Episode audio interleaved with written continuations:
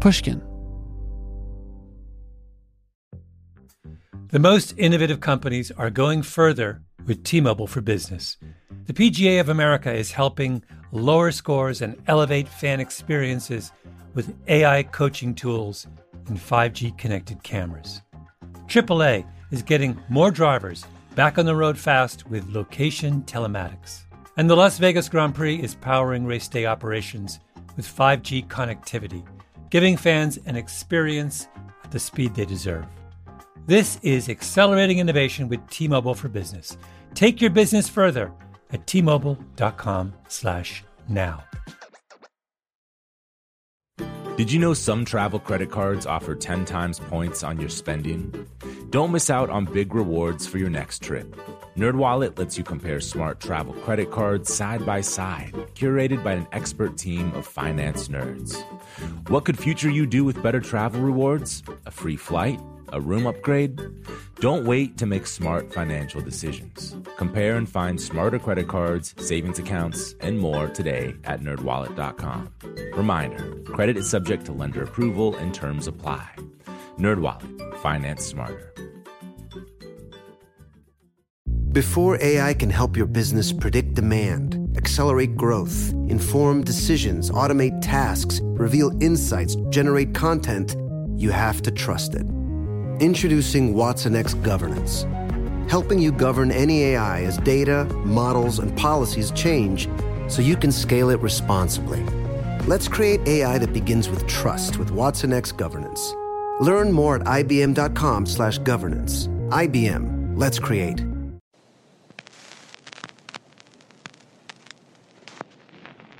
I want to produce films because I know I'm at a certain point I'm going to be too uh, old to be out there on the field trying to direct something. So I want to produce.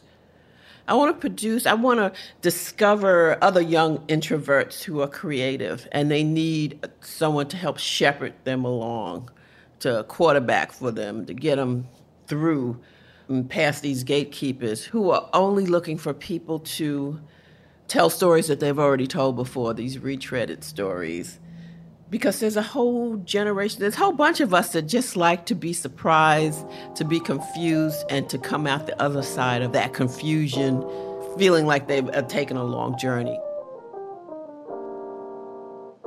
That was Julie Dash. I'm Sam Fragoso, and this is Talk Easy.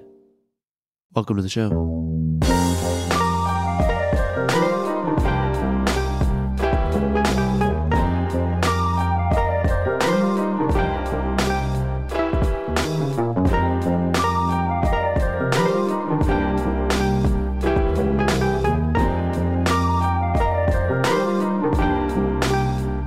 In 1991, director Julie Dash broke some serious ground with Daughters of the Dust.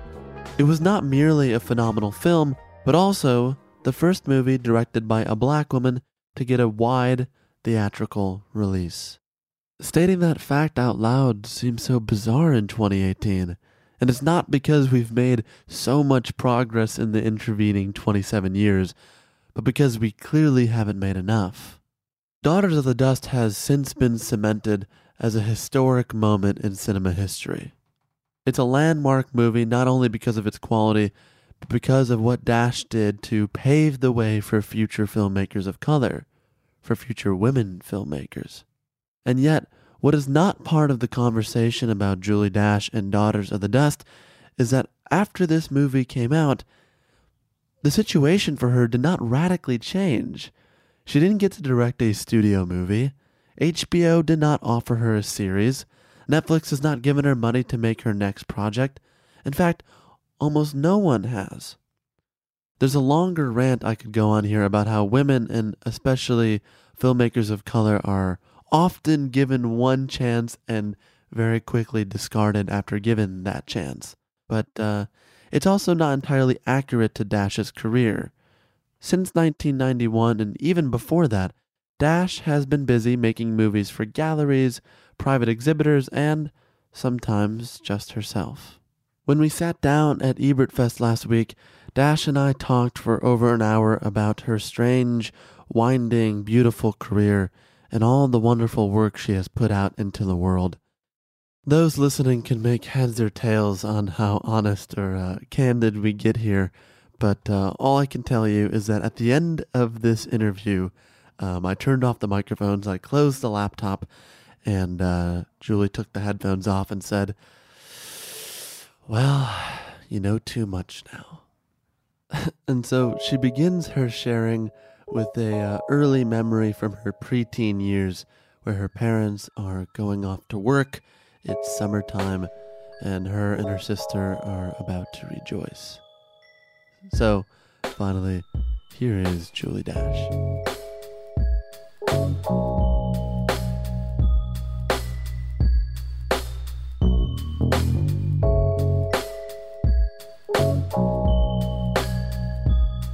I was glad when I would see them get on the bus and we'd watch them in the summer, watch them walk, get on the bus, yeah, and we'd be out the door. Um, so it gave you freedom. Yes, and then uh, around five or six o'clock, you know, you're watching when the bus comes because you, because you know, of course, they tell you don't go outside. don't go out play with your friends. If you do, just an hour or so. So you know you're watching the scene, and you see them coming, and you race upstairs, and you go sit in front of like you've been sitting upstairs yeah. all day. Like, can I go out now? That's and great. Really, and my sister used to blackmail me so I would have to wash the dishes for her. Otherwise, she would inform my parents that I had been outside all day. Why was she blackmailing you? Because she didn't go outside. She she stayed upstairs and watched television all day. Ah. I was out playing basketball and, you know, living your life. Mm-hmm. Well, you two had different lives. And she, um, it's funny, she would be upstairs watching television and painting her nails and doing all the girly, girly things. And um, you know, she eventually grew up to be a top fashion model. Oh well, you know, this yeah. all this all sort of panned out in the way it was supposed to. Right, and she's sitting up there listening to Johnny Mathis albums and doing her nails. You don't like Johnny Mathis? I do like him, but I didn't like him then because she was listening to him. Really? Yeah. You didn't like Chances Are? I like it now. I don't know. Just, I like it now, uh, but I, I didn't uh, like it then. I'm skeptical. I feel like you don't like him. No, I, I was um oppositional. You know. was that music too soft for you at the time? Well, yeah. it was romantic. I didn't care about any romance. I wanted to play basketball. I understand. What loving basketball? Yeah, that's why I love that film. I love Gina's film. you know. So she grew up to be um, in fashion. You grew up to make movies. Mm-hmm. Uh, at 17, 18, you go to Harlem and you enter a, a cinematography program. Yeah, it's at the, there was a museum there, an arts museum uh-huh. uh, called the Studio Museum of Harlem. And they had a cinematography workshop uh, two nights a week. Really not night, you know, like from five early, early evening. yeah. yeah. And um, I was so surprised that my mother was like all for it. She didn't even know what it was, but she would give me, you know, money to take a gypsy cab down the street to go there. They didn't have yellow cabs up in Harlem. They wouldn't come. So there were gypsy cabs, and we would take a gypsy cab. Well, yeah, right. I mean, they wouldn't come because they were afraid to come? Yeah. Uh, so conversely, if you were downtown, and you wanted to take a yellow cab uptown, as soon as you get in them, tell, give them the address, they would say no. No, no, no. But you were lucky if they stopped for you in the first place. Right. That's why I love Uber. you know, to today, I'm still resentful about the yellow cabs that wouldn't take us up to Harlem. Yeah. Was it more fear or were they just uh, racist? Same difference. you know what I'm saying? He was like, I'm not going up there. So, but if you could catch a gypsy cab downtown, you're like, we'd go shopping, and sometimes we'd take be down on 14th Street or 34th Street, you know, shopping in Macy's, and you're just tired, and you want to take a cab home. You're like, they, they, wouldn't. They wouldn't. You, just, you couldn't hail one. Right. I mean, I did a film, part of an anthology series for HBO called Subway Stories: Tales of the Underground, and this I was late '90s. Right. Oh, you know. So yeah, and I, so I, have done some research here, Julie. I'm not a complete idiot. So anyway, I was editing Midtown uh, Manhattan, and I had to I had to leave and catch a plane. I was down there for an hour, you know, around 34th Street. I couldn't, not, a cab wouldn't stop for me. So I had to call upstairs to get my editor to ask her assistant to come downstairs. She was white and, and get a cab for me. And she, the girl came downstairs went like this. Yeah. There was like three of them already. Yeah, and it was like, but at the same time, people she would say, "Oh, there's no problem." They stopped. You know, she even she it it Yeah, didn't yeah. dawn You on. I cried mean, it wolf and then the, yeah. yeah, it's just like no, they won't stop. So, yeah, Different times. Different yeah. times. Uber, Uber's- Lyft. I, I can't believe we're endorsing Uber. and I know, but at, but at least they right. I mean, will will come for they, you. the, some of the drivers are probably still racist, but you Yeah. just it doesn't really matter anyway. right, it's they all have- about the money, they and have to so and you. then they arrive and it's like, oops, you know, but whatever. What do you remember about that cinematography course when you're 18, 19, trying to like figure out what you want to do with your life? I remember um, uh, the first film screening we had there, and it was um, Eisenstein's The Battleship Potemkin, a Russian black and white film, silent, with subtitles. And, you know, the lights dim, and we're sitting there, and then it comes on, and we're watching this, and we're these high school students, you know, Yeah. and we're like, Did you take a nap? no, we're like, why does this film, why do I have to read this film? you know? And um and you know, we, you know, acting all smart alecky and all of that. But within 10 minutes we were captured by the cinematography, the drama, the foreignness of it that was in- so engaging, the period, you know, with Russian Revolution stuff. And uh, from that point on, I remember distinctly, I fell in love with foreign films. It was Eisenstein's Battleship Potemkin. When you were 18. Yeah. So what came next? You went to college. So, of course, so after running around with a Bolex, you know, spring driven, wind up 16 millimeter camera, shooting newsreels, can we call them? in all, know, of the street, yeah, streets of Harlem. Nothing was ever finished, so it was like newsreels, not documentaries for real. Uh, for like two years, um, when I uh, went to college, at CCNY, they had a um, a program there. They started. I was majoring in psychology. I thought I was, and then they had a program that came about called the David Picker Film Institute, and uh, I applied for that and got into it, and uh, I was officially on the road to being a major in film, which my family was like, uh, "So what is this again?" Majoring in film. They were confused. Yeah, and I said, well, why don't you just, you know, like major in education and something like that, or history, and you know, you teach, and then you could keep doing that little film thing, you know. So they didn't entirely buy the idea that you were going to make movies. No, because there was no um, precedent. There was no. Who was that going to be like? This was, you know, before Spike, before everything like Right.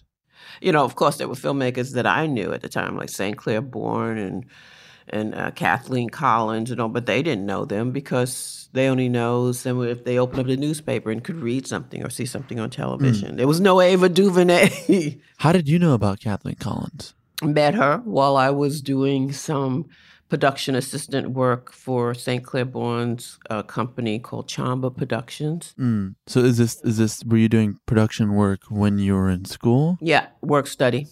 They would assign me to. Um, there was the film center down on I think it's Ninth Avenue or the film building. Chamba Productions was in there, and Kathleen Collins was editing for them. She had just come from uh, she she got a film degree in in, in France at the, at the Sorbonne, and you know she was she was an incredible person. She was you know like a black hippie uh, who could edit and had and had children. Right. she was, you Nina know, and um, yeah, another child. Yeah. yeah. What do you remember about her? I remember that she was uh, extremely kind, friendly, and I used to hold some of the uh, maybe Nina while she was editing. You know, walk around the, the editing room holding her, and uh, I remember her being a vegan, and vegan before people became vegans to become vegans. Yeah, and I remember going to the store for them and buying honey for their tea, and I was saying, why would you put honey in your tea? and so it was a whole new world for me, like This woman changed your life. vegetarianism. She's making movies. She Yeah, put make- honey in her tea. Yeah, and uh, she spoke fluent French. She had children. She had everything, and she was cool like a hippie. so it was like, wow. So she was someone that you were looking up to. Yes, absolutely. But it didn't seem uh, at the time that like the mainstream audience knew about her Yeah. or, or really any person of color making movies at that time. Maybe Bill Greaves or some other, or um, Gordon Parks. They knew Right. about that, or and um, The the the Gordon Parks fascination, I think, initially seemed to stem from his photography work, absolutely, yeah. and that he was making movies seemed to be like, oh, this is fascinating that he's hmm doing this. Right. And then there was Melvin Van Peebles who did Sweet Sweetback, and that was X-rated at the time, so we had to sneak in to see it. Mm. Uh, I just remember definitely wanting to see it because the Black Panther newspaper at the time dedicated an entire edition to their news of their newspaper to Sweet Sweetback's badass song. so it was a must-see film. Yeah. you know. You know, we did an interview um, back in Toronto a couple years ago. It was very brief, so it's okay if you don't remember it. And you mentioned to me that you feel that you and your body is a little bit of an introvert. And I, I wanted to know at that time when you're in college and you're trying to figure out, okay, I want to make movies, but how do I make movies? And you're with people who are making movies. Did you feel your introversion? Yes. I wouldn't even tell people what I wanted to make a film about because, um, and I wasn't thinking my own thoughts at the time. I was thinking, I will make a film about this because this is, you know, for the people, and I will make a film about that because then that I wasn't really thinking about what I wanted to do women's oral narratives, Hmm. films that heal, films that inspire, because that's not what people were talking about at the time. And I was working within the confines of other people's ideologies and not my own. Do you think that was because you hadn't figured out your own? Partially, and partially because I was such an introvert. Yeah. Uh, Where do you think that introversion comes from? Is that a childhood thing? Um, yeah, I think I've always kind of been like that. But you were outside and you were playing basketball and chewing gum, and you seemed to be like out excited. And your it was your sister who was the one that was upstairs. I know, but um, but I used to hide who I really was to, you know, trying to fit in. You know that I, I didn't.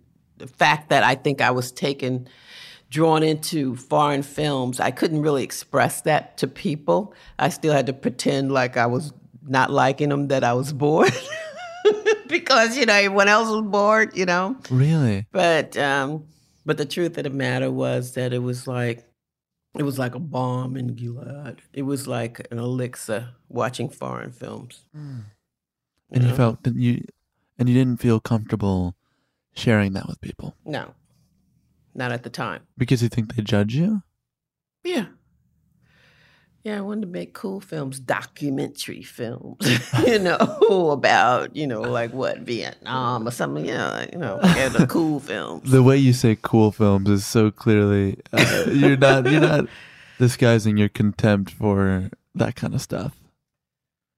I was young. That was a good face you just Yeah, made. I wish uh, people could see that. I was young, you know. Trying to fit in is a, is a powerful thing, you Mm. know. Yes, you mentioned this also in, in our interviews that you felt that you weren't great at fitting in, Mm-hmm. and that um, I, I don't want to repeat the whole interview to you, but one thing you mentioned that has stuck with me uh, in the last couple of years is I've also tried to make a movie and, and trying to live my life in Los Angeles, which is strange. Um, you rolled your eyes at that. Did you roll your eyes at me making a movie, or because of Los Angeles? Los Angeles. Okay. How do you be yourself in Los Angeles? Yeah. hard. Mhm. Something you said was that you wish that you were better at going out and um, meeting people and talking to people and feeling connected with another random human being. hmm Did you feel that way back then as well? Yeah, and I feel that way now. I was just thinking about that this morning when I was in the shower. that you know the here at the, the uh, no at the festival. Um, you know, like yesterday and last night, people were all like pitching their ideas and showing pictures and stuff, and it was like, wow, I, I could never really do that like that because I know that pitching an idea kind of at a public event doesn't work. It sounds awful. And um, They were pitching them to you? To me, to, to everyone around, you know, it was just, I just, I, I don't pitch well. You mean you don't? Um, I could hand you a wonderful script or a proposal and everything, but I don't. you don't want to sell it. Selling is very difficult Right. for me. But that what what you're describing, that behavior of of going to a public place and and begging essentially people to listen to you. I mean, it, Listen, it- it- understand, appreciate, and be drawn into your passion. but that I don't know if that's an honest way of doing it. That almost feels like prostitution in some yeah, way. that that's that elevator pitch mentality, which I don't. I think people took that idea literally when they mean an elevator pitch. They mean that something that's short and sweet, not that you actually will literally every time you get into an elevator with someone, Stop they start harassing telling you. people. I, I hate I hate It's like it doesn't work. it's my the- biggest nightmare is, is anyone ever pitching me something when I like am out with friends. I, I don't want to hear their pitch. Don't want to hear it. Don't I've heard, also I've heard a number of pitches since I've been here, and it's just like at this if- festival. yeah, and so and this is like, a great festival. this is a great festival and this is from you know emerging filmmakers or and it's just like if you knew my background and if you knew how difficult it has been for me to to get financing you would probably do better by pitching to someone else Uh, you know it was like you know Right. I want to get but i think that they pitch pitch pitch pitch pitch to every person anyone, they come Yeah. Mm-hmm. regardless of who that person is. Right. I mean, look, they've taken away um, the personality and the distinct qualities that make someone someone, and everyone is just a it's potential like this act block. of desperation and it's just like Right. oh. So in 1975, you make Four Women. Did you pitch that to someone at a party? No, um, I just that's something I wanted to to make when I was at the Studio Museum of Harlem, but I could not because it wasn't seen as being relevant enough or politically relevant enough. It's just it was a dance film, a choreo poem. It's like, um, and so you know when you present your ideas to the class, to the group, they just like look at you and like, what the?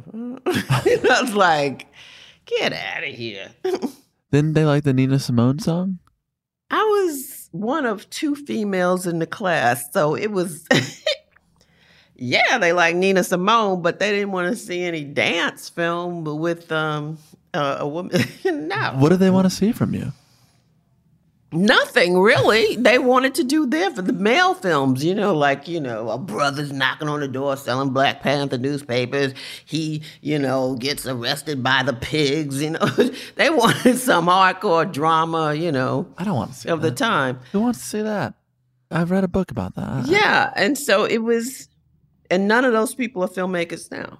Ah, None of, no. look, look at that. Uh, yeah so it's um a lesson learned you have to um i mean it, to to work in this field to be an artist you have to have your own thoughts and your you have to pursue your own dreams and and try to work out your own artistic ideas uh separate from someone else's opinion Mm. you know so uh Were people dismissive of you early on? of course, yeah. You know, even as far as uh, graduate school at UCLA, I remember my graduate advisor telling me that my ideas were chaotic. No, that my films were chaotic for women in particular. Chaotic for women in particular. Mm-hmm. He said it was chaotic. What What does that mean? I don't know what that sentence means. It means that I had too many cuts. For I did- women in particular? yeah, but I had too many edits. Does he mean for women viewers? Like people? No, for women, the film that I did. The dan- the Nina oh, Simone dance for women. Oh, that Yeah. movie in particular. Yes. Oh, okay. He said it was. He said it was chaotic. it was chaotic. Yeah. I don't know if it was chaotic. It felt conscious. The decisions seemed uh, ones that you were making. I thought so too. but um, so I, I, you know, and illusions. I did that at UCLA also, and that was um, like, eh. um, so I was not encouraged necessarily, but at that point, by the time I was in graduate school, I did not need the encouragement of the my professors or even my peers. I didn't need their encouragement. I just needed their help in making the film, and I would help them make their films, and that's fine. Hmm. Um, Because you had the confidence in yourself that you could do it. absolutely. Hmm.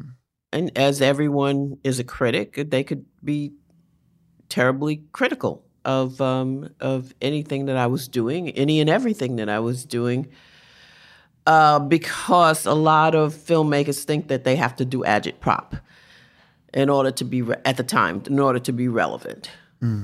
So, yeah.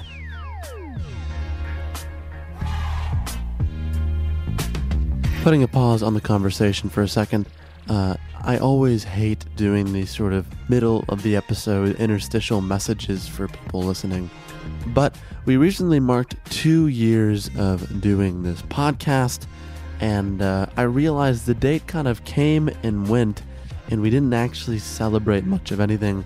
I don't even think I talked about it on the show that marked two years of doing it. I don't even know how we've been doing it for two years. You can see why I'm confused. Um, the point is, uh, in order for the show to continue to keep growing and move forward and to exist for another two years and more after that, uh, we need more people to listen to the podcast. And so, quite simply, if you like this show, if this show means anything to you on a week to week basis, or even if you just listen once in a while, uh, share the show with a friend. Share your enthusiasm for it online. Share it anywhere. If you don't want to publicly pronounce your love for this show because you think it's too strange of a podcast and people may judge you, um, you could just leave us a review on iTunes or just click those stars. I think the star clicking helps. Anything you can do would mean a lot to me and Dylan and Valerie and Krishna and all the good people that make this podcast possible. Anyway, that's pretty much it. If you'd like to write me an email, uh, please feel free to do so at talkeasypod at gmail.com. We've received some really lovely notes in the past couple of months, and uh, I'm happy to read and respond to as many as we get. Now, back to Julie. You know, it's fascinating because I think a lot of people at that age, you're in your mid 20s at this point, hmm end of your 20s, and you're making these short films. Not only are there not a lot of women of color making movies at this time, but to make a movie at that age where you're still forming ideas about yourself and, and what you believe and, and how you believe in things, to do as much as you did at that age and at that time is pretty impressive. I mean, it's a feat that I don't think a lot of people, even in 2018, people your age can do or, or do as often and as uh, consistently as you did. Hmm, interesting. I always felt that I hadn't done enough. It was like I need more time. I need I need more time. So maybe my reading is wrong. I don't know. Um, I like you reading, but it's I, I always felt that I needed to do more. You know, You I feel like wanted to do do- more. You didn't do enough. I felt I didn't do enough. Yeah, I did the Four Women, Diary of an African Nun, which has now been that's a Super 8 film. It's been blown up to 35 millimeter. I cracked up when the UCLA archives told me that they had done that. I was just tickled. It was like that's Super 8. you can't blow it up that far, but they did, and they did a great job. The time after um, Illusions, I'm looking at this now, 1982 is when that happened. Um, Daughters of the Dust was 1991. Hmm. There is a uh, almost a decade in between.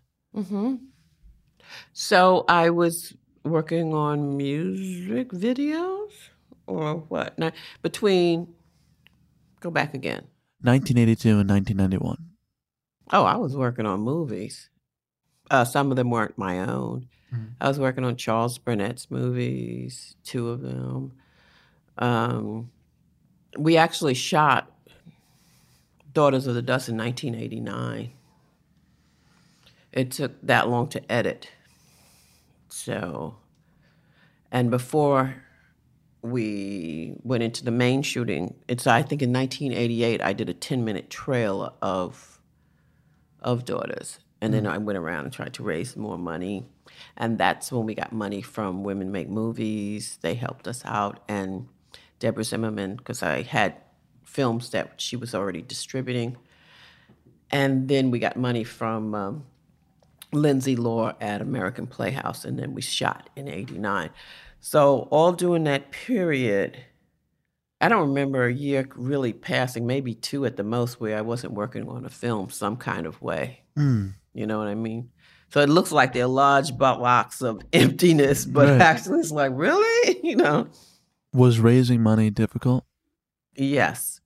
Daughters was a screenplay that I I went from CPB, PBS, ZDF in Germany, uh, Channel 4 in England, every major and mini major in in Los Angeles. This is in 1998. I mean, sorry, this is in 1988. Yes, because Warner Brothers, Paramount, everyone wanted to know how I was able to do Illusions, you know, a short film in such a short period of time and with the, you know, a $10,000 budget. And so they would have me up there to, you know, pitch ideas to them about what I wanted to do. And every single one of them passed, passed, passed on any idea that I had. Right. And that's pretty much been, um, But they called you in there. yes. Yeah. And you would go in there and you would pitch. Yeah. And then they'd be like, well, thank you very much. You can leave now. Exactly. Back then, they used to send letters, passing letters. Nowadays, they just don't respond to you anymore. But I still have all those letters. You kept them. Yeah. I Did you kept frame them? no, I have them in my. Uh, I have them in storage. But um, Oh, that's great. They even list them. This one, you know, Daughters of the Dust. This and that. blah, blah, blah. It's like You um, should make a sort of a flip book of all the rejection letters. Put that, you know, I'm sure uh, LACMA would take that for you. Oh, really? Oh my God, that'd be. I have this idea. No, wait, now I'm pitching, but this is not a film. This is an idea I came up with with a friend. I think I would love to create this this exhibit that is uh, rejection letters from people who have made great pieces of art. I even have a script that has handwritten on it from someone from CPB saying, This is ridiculous. about the first scene in Daughters of the Dust. This is ridiculous. I never got to shoot that first scene. It was about the, the storm raging inside of Eula Pazant's womb. How could that be ridiculous? But then years later, I saw that, not that he copied it at all. Uh, Baby Boy opens inside of um, a womb. Ah, I didn't know that. I haven't So it's that. like, why why is that ridiculous? And how just because you as an executive development person can't visualize it, how could you write this is ridiculous? were, were the the criticisms launched against you based more in gender than race? Uh yeah, because she was black too. Yeah, so it's it's still mostly gender, I think. I because I've heard you say this before, where you where you constantly are pointing to gender Mm-hmm. rather than race. Yeah, I think it's um I think it's that. Um it's I think it's it's still hard for a lot of people to believe and want to support uh, female filmmakers um, as But- much as they do male filmmakers. But plenty of white female filmmakers were getting their movies made in the Mhm. 90s, and not a whole bunch, but there were still some. hmm Doesn't it feel a little bit more racial in, in their I think it's rejection? I think it's both. I think it's both things happening there. Because also in the 90s I started visiting and pitching to black executives, black female executives at Columbia, Disney, all these places and they they were equally dismissive. Mm, they were. Yeah. What were those meetings like? Um, I think they had to take the meeting with me. So they would, um, you know, like someone from above says, take this meeting with her so you could say that you met with her, you know. And um, they were usually pleasant, and I would, you know, pitch my idea. I remember one young lady telling me, "Well, your idea is not developed enough. You need to add more." And so I, by this time, I said, "Add more like what? Can you be more specific?" Well, no, you could. She didn't have any idea of what I needed to do to make it work. Mm. She just said I needed to make it work. And then another, um, Jonathan Demme actually wanted to do a film with me after we did um, Subway Stories.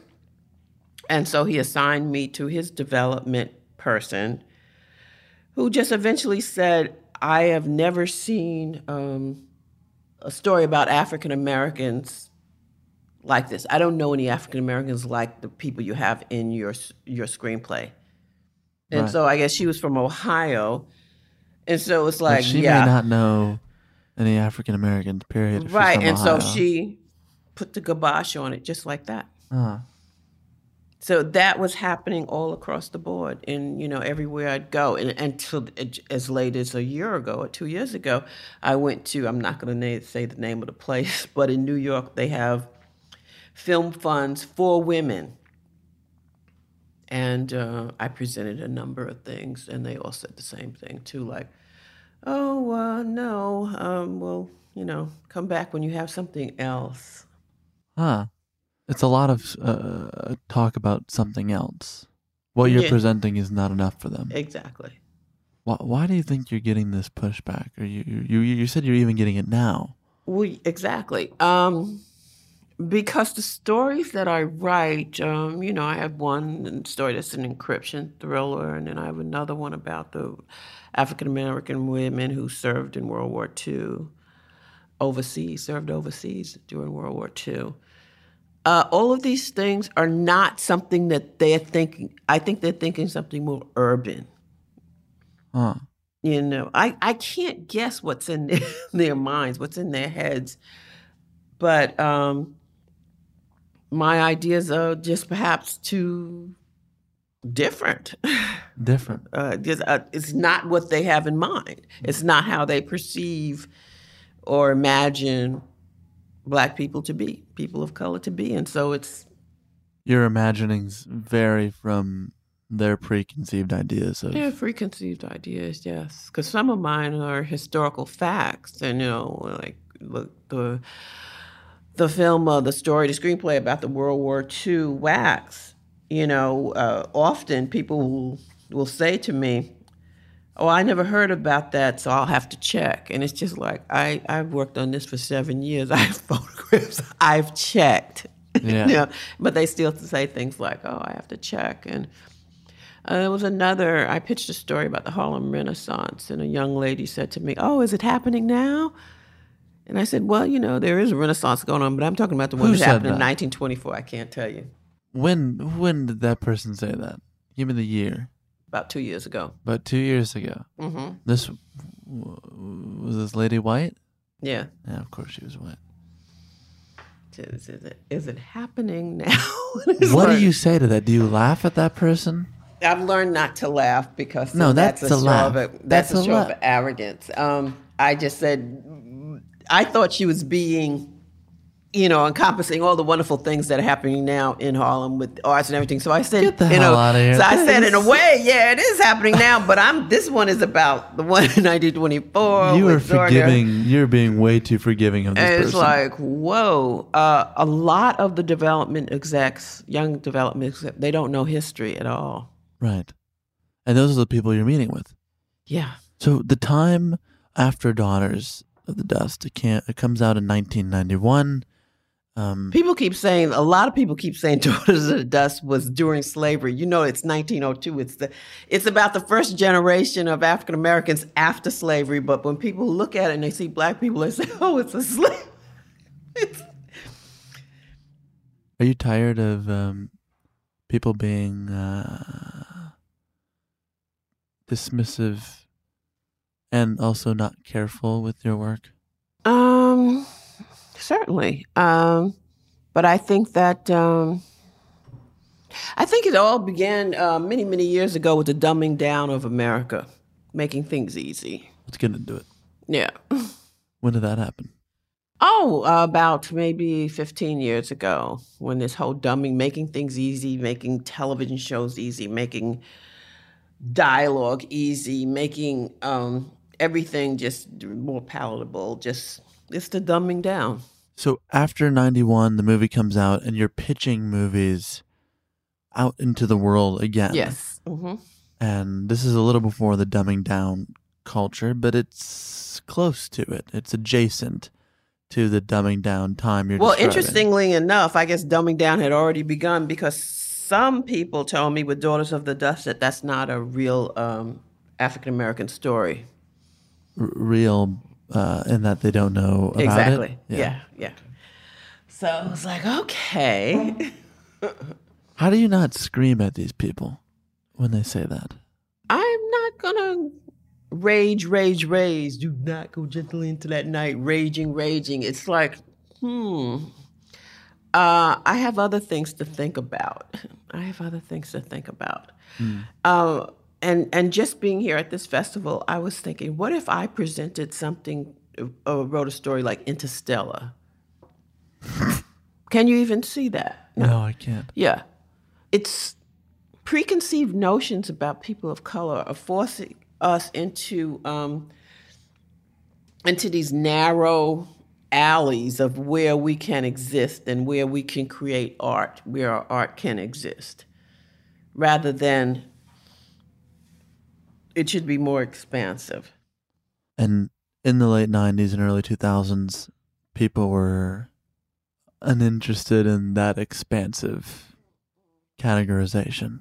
No, they, no, they, they, I think they were seeing us as this monolith, and you know, it's like if you weren't doing an urban drama with guns, that um, then you weren't saying anything. Mm. And those were the meetings then. Yeah, Would they say it in such uh, clear terms like that, obvious terms? Or was it, No, was it uh, more oh. disguised as like they, they would they would code it in other language? But they would what they code it in other language. Like, wow, you really have an imagination. Um, I've never heard about anything like that. It's like, oh yeah, well, you know, it happens. you know, it's it's it's done. You know. I, I you know I guess my central question, the question I've been putting off a little bit, is that in this time when you're pitching a whole bunch, and things aren't going well, and the people aren't receptive, Mm-hmm. and they're not listening, how do you not say to yourself one morning, you know what, fuck this. I'm, I'm not. I don't want. I don't Well- want. to I don't want to do this anymore. The thing is this. I could understand why you would ask that, but the thing is this I didn't become a filmmaker to satisfy their needs. I became a filmmaker to satisfy my needs. My needs to see um, a woman of color who's an encryption specialist. Uh, I didn't. Uh, this is also a quote from you in our interview two years ago. I didn't become a filmmaker seeking approval from outside sources. I became a filmmaker because I love making movies and I love watching movies and sharing movies with friends. It was just a thing that happened organically. Well, there it is.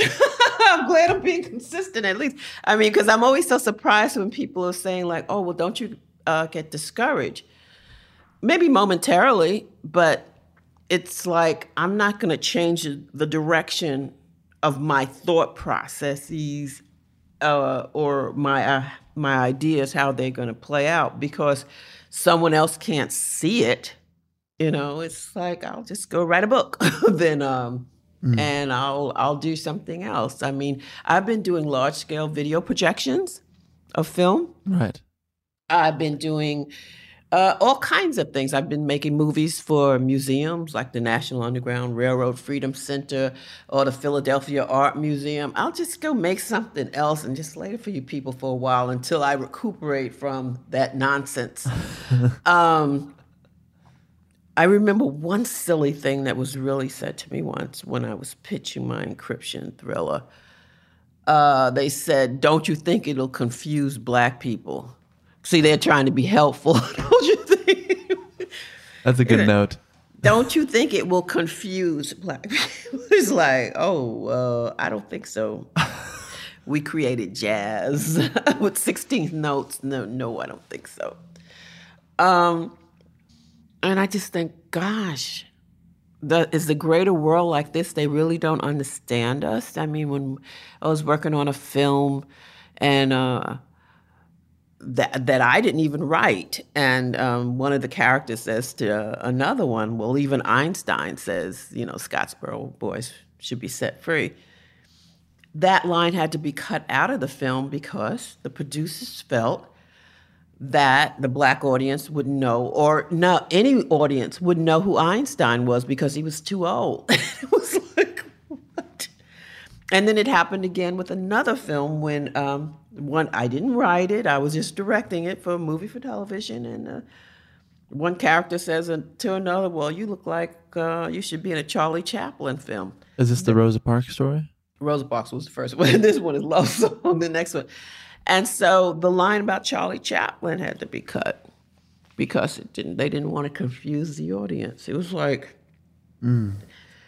who, who are you people? you know what I Hey, mean? Did you ever ask that question? Of course, of course. And um, with the first one, um, one um, producer said to the editor, "Well, do you know who?" Um, how do you know the difference between Einstein and, let's say, Benjamin Franklin?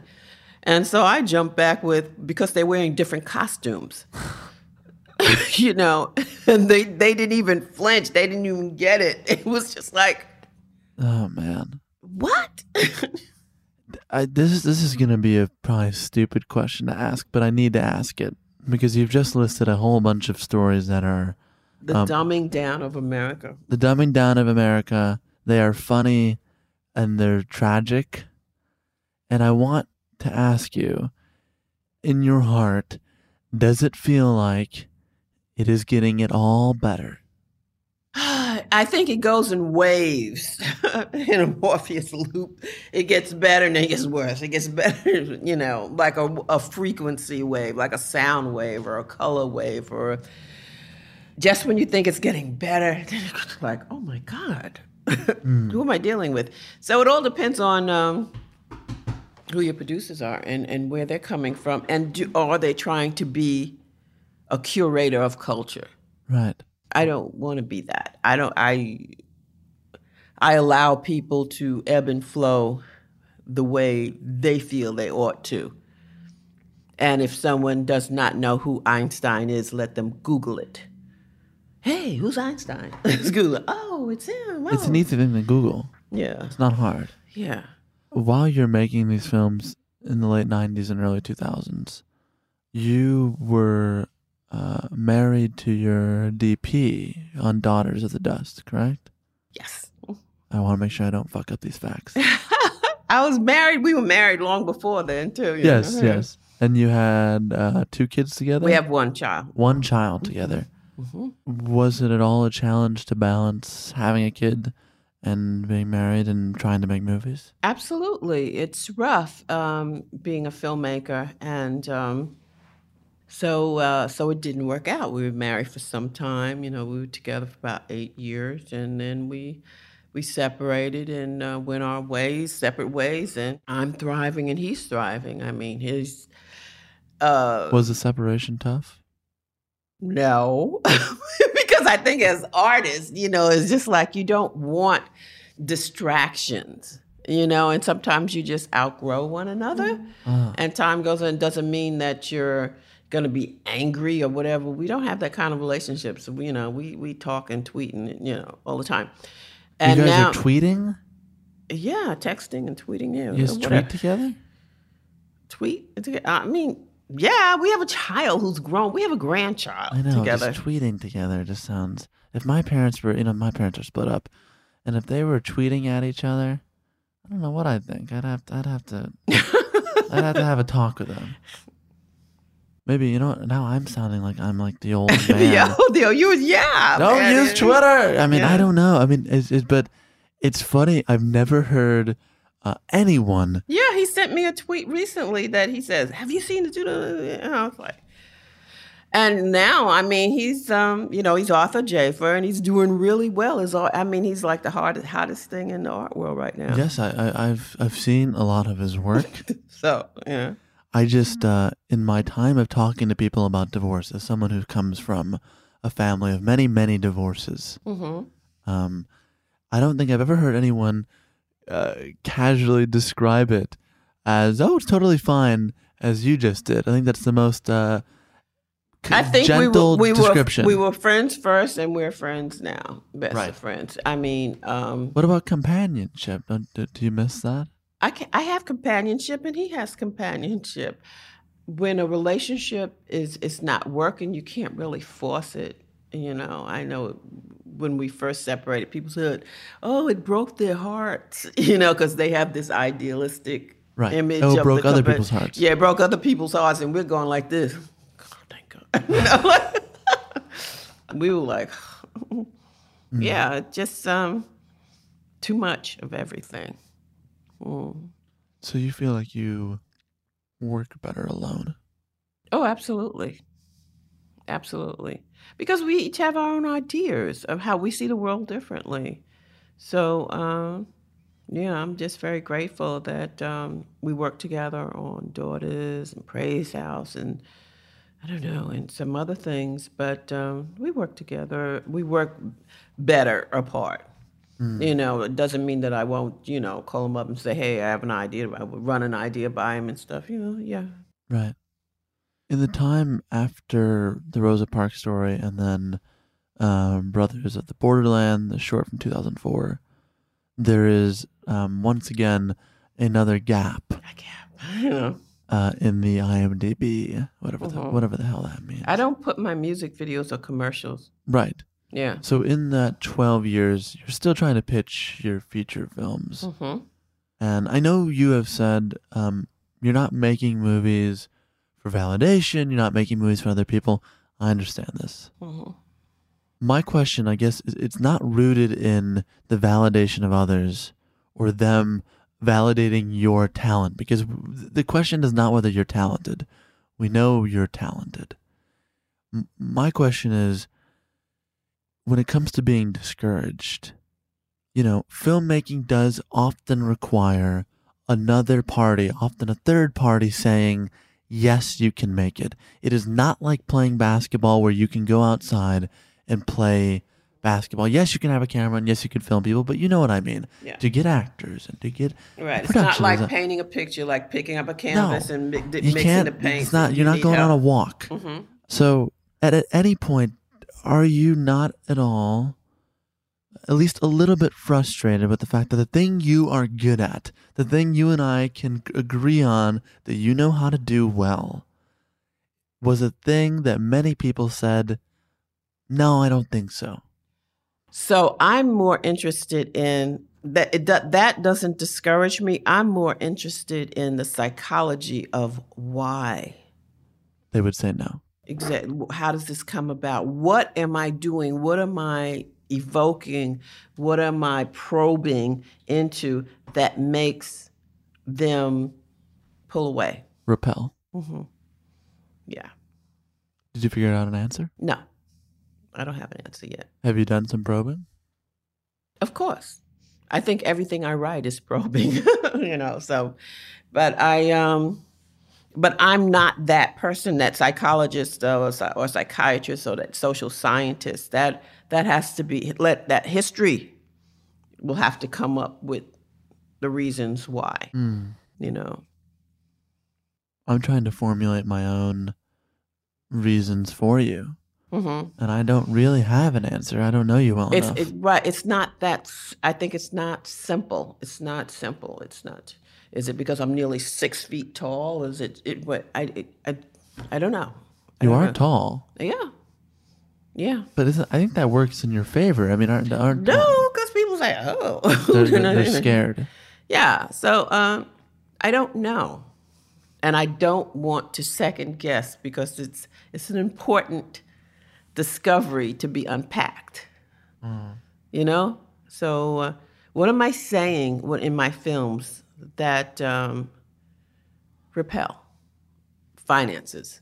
Even though I have a huge fan base, not just in this country, but in Asia and Europe, and I have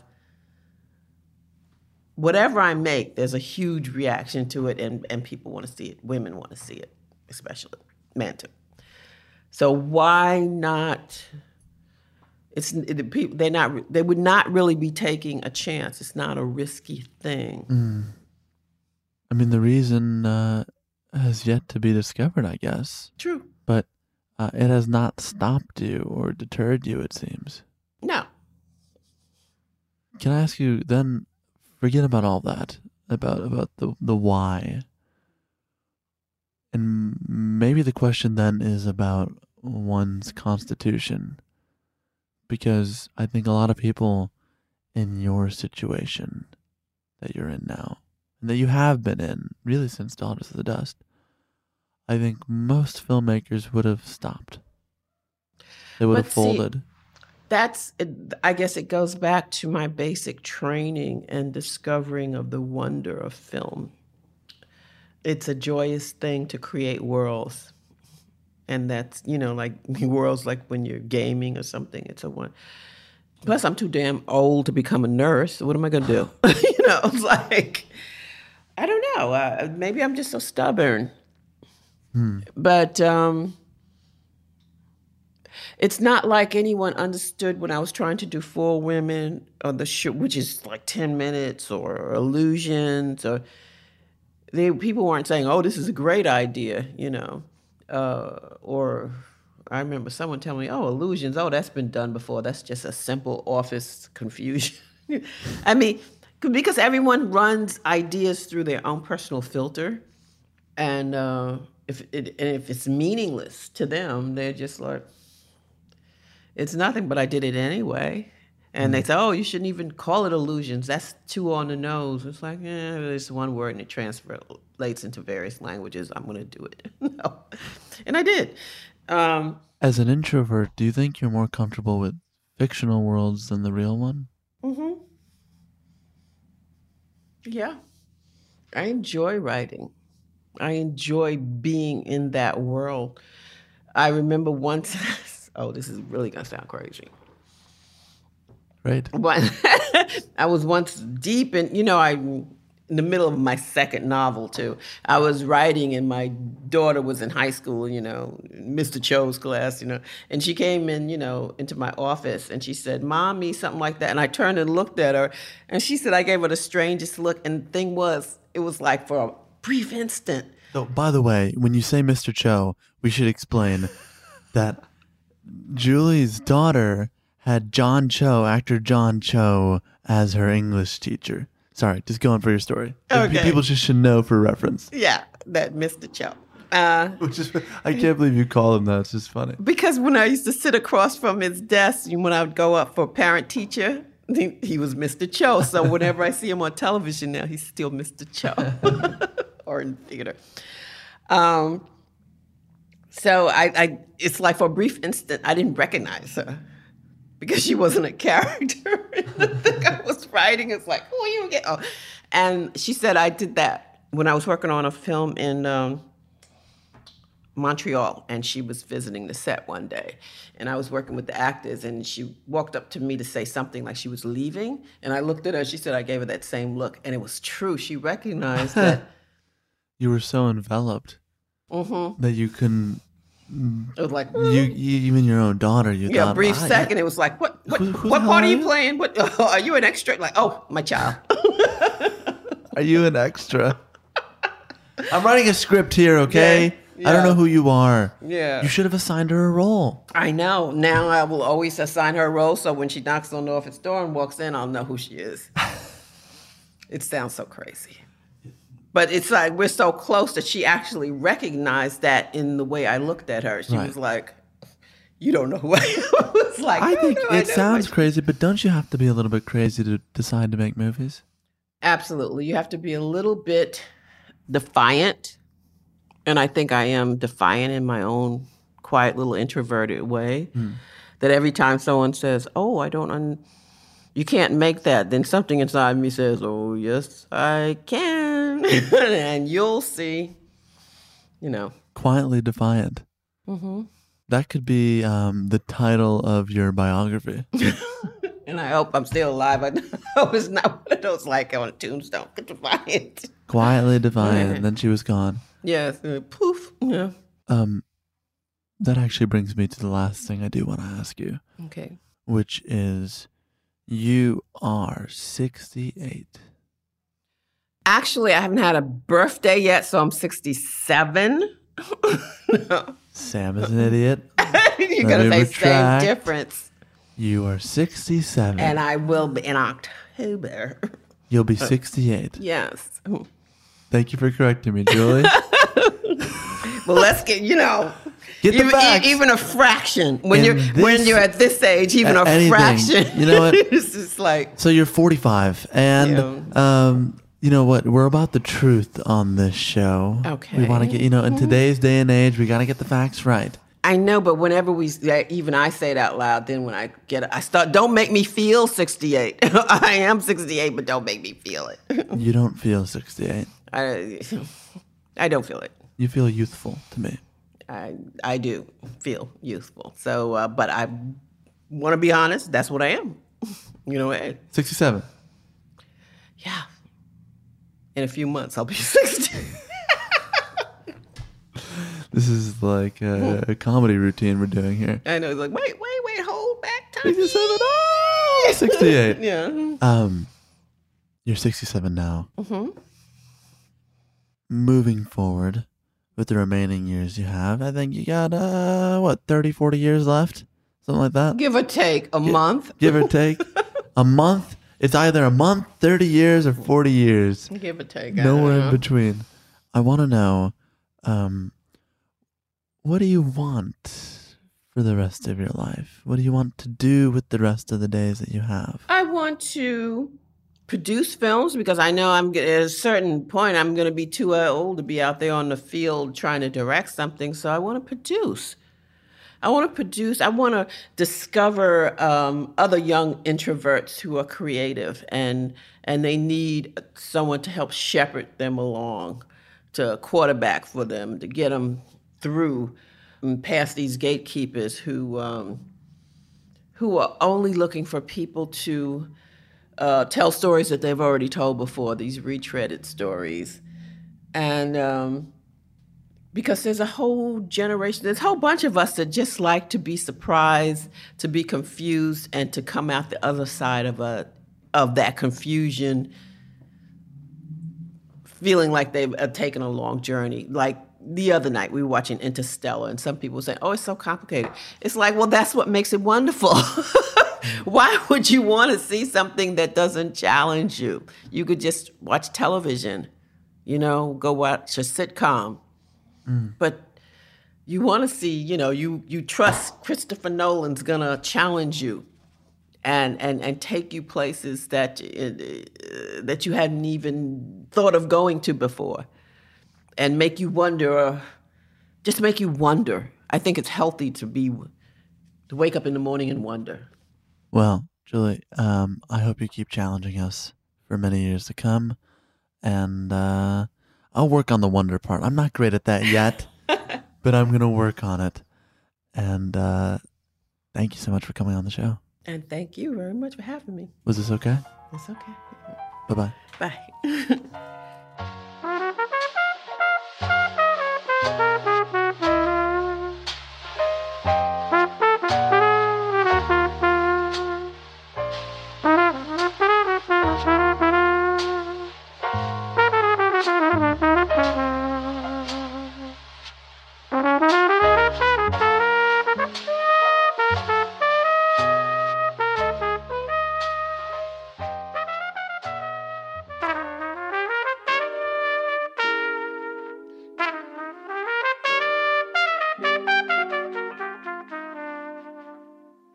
Special thanks this week to Chaz Ebert, Nate Cohen, and the rest of the team at Ebert Fest.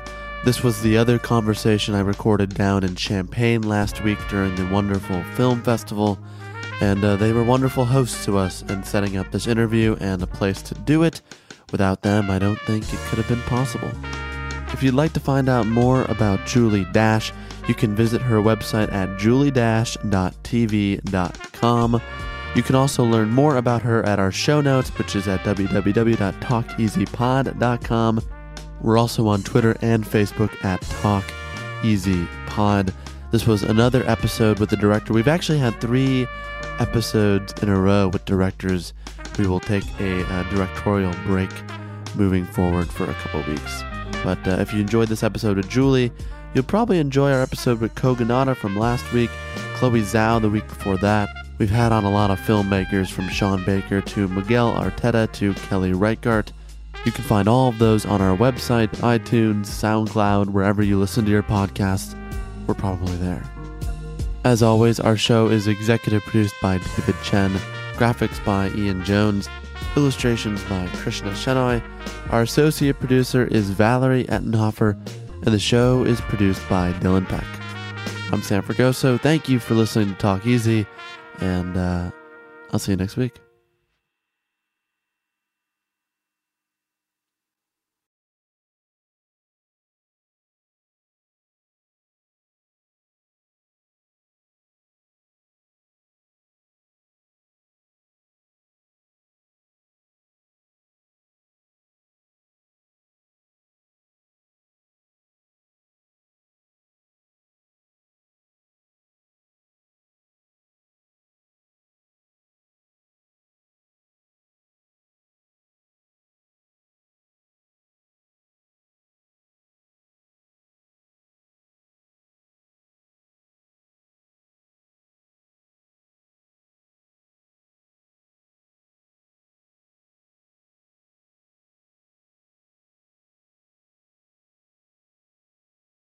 The tradition of breaking tradition continues with the return of the unconventional awards from T-Mobile for Business at Mobile World Congress. This is an event that celebrates innovators whose bold actions took their industries to new places. If that sounds like you and you're a T-Mobile for Business customer, enter today.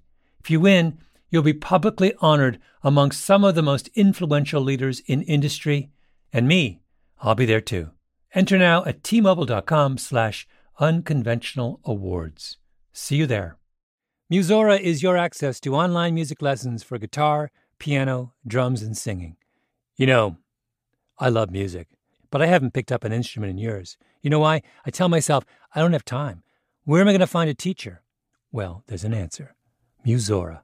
Musora is the place where you can learn essential skills and techniques with more than a hundred of the world's best teachers and musicians and thousands of famous songs. You get seven days totally free to try it out, and then it's just $30 per month, less than a single private lesson. Just go to Musora.com, M U S O R A.com, to start a new musical journey today. If a new house is on your wish list in the next five years, grow your savings faster and experience your dreams with an Ohio Homebuyer Plus account from Kemba Financial Credit Union. A savings account specifically designed to save for a new home where you can earn 7% APY, a $500 matching bonus, and a $1,500 mortgage closing cost credit. Learn more at Kemba.org. Offer expires March 31st, 2025. APY equals annual percentage yield. Restrictions apply. NMLS 292230. Equal housing lender. Federally insured by NCUA.